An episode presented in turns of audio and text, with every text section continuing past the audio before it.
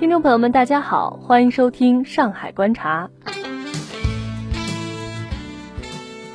在国家进一步加强推进科技创新的今天，我们能否咬到第一口苹果？能否冲到世界创新的前列？昨晚，上海大学大国方略通识课堂来了一位特殊老师，校长罗洪杰。这位国家九七三项目的首席科学家，大国方略多学科教学团队的一员，站上讲台，与几百位本科生交流自己的思考。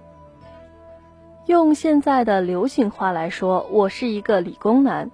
罗校长的话引来笑声一片。在理工男眼中，创新无处不在。关于创新的竞争，同样在各个领域。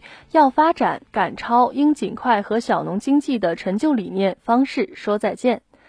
知道吗？在硅谷的一家公司，创新早已不是埋头科研，而是更高层次的卖方案，即以未来市场和应用为牵引，顶层设计产品发展战略，分解技术难题，并组织发包给世界各地的科研机构或科研人员，然后再集纳成一个系统知识产权包，源源不断地向产业下游企业提供，以此获取巨额利润，并始终引领产业发展方向。罗红姐说，近几年中国正一步一步融入全球创新链，但能否成为更重要的一环，仍需要战略上尽早布局。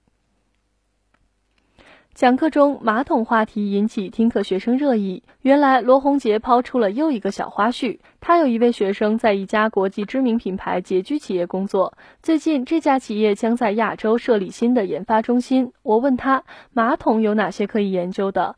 罗红杰卖了一下关子。可多了，美学、人体工学、流体力学、空气动力学、材料科学。我们看到，当今科研解决人类需要，早已不再是单一学科可以独立完成，多学科集成才是发展的重要方向。土木工程系大三学生谢飞扬听得直点头。他说：“一直了解国家对创新的重视，现在算是真正感受到创新其实就在身边，学习专业知识的动力更足了。”说实话，前一晚我没睡好。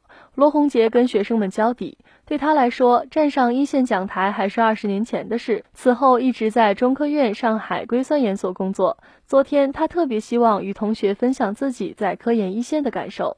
硅酸盐所有一个项目，前后花了四十年研究，打算跟电力企业合作，搞一个城市储能中心。在有关部门要求下，要与企业组成项目联合领导小组。罗校长说起第三个故事。当时也有研究人员想不通，觉得科研的事儿我投入了那么多精力，怎么就不能当负责人呢？实施下来才发现，这样的模式突破令科研与企业结合更加紧密，形成了全研究链，收获更多。追上世界创新的脚步，机制的突破又岂止于合作领域？授课中，罗宏杰向同学们透露，目前在上海大学酝酿成立的材料基因研究机构，采用云数据库形式，不同归属的研究部门将自己的研究数据上传到云实习分享，根据数据被引用率获得奖励。讲述完一个个生动的创新案例后，他说：“我们知道超车一般都在弯道，而找准弯道需要我们，需要在座的你们共同努力。”课后，不少学生围着罗校长提问。机械自动化学院的学生说，在一字一句中，他感受到了创新的激情，也感受到了来自老师的无声勉励。据了解，大国方略这门通识选修课由上大十一位大牌专家学者集结成一个教学团队，从多学科研究的角度给大学生们讲述世界变化进程中的中国。中国高铁将驶向何方？我们会被全球化淹没吗？每节课都从一个问题出发，每次都有两三位老师串讲。此次与罗红杰搭档的是法学院副院长徐春明教授和社会科学学院教授顾俊。国家最新发生的大事，学生们最感兴趣的问题，都要拿到这堂课上来。顾俊说，和传统的高校课程大多滞后于社会发展不同，大国方略这门课希望探索一种全新的授课模式，从不同的维度解读，为学生展示更宽广的视野。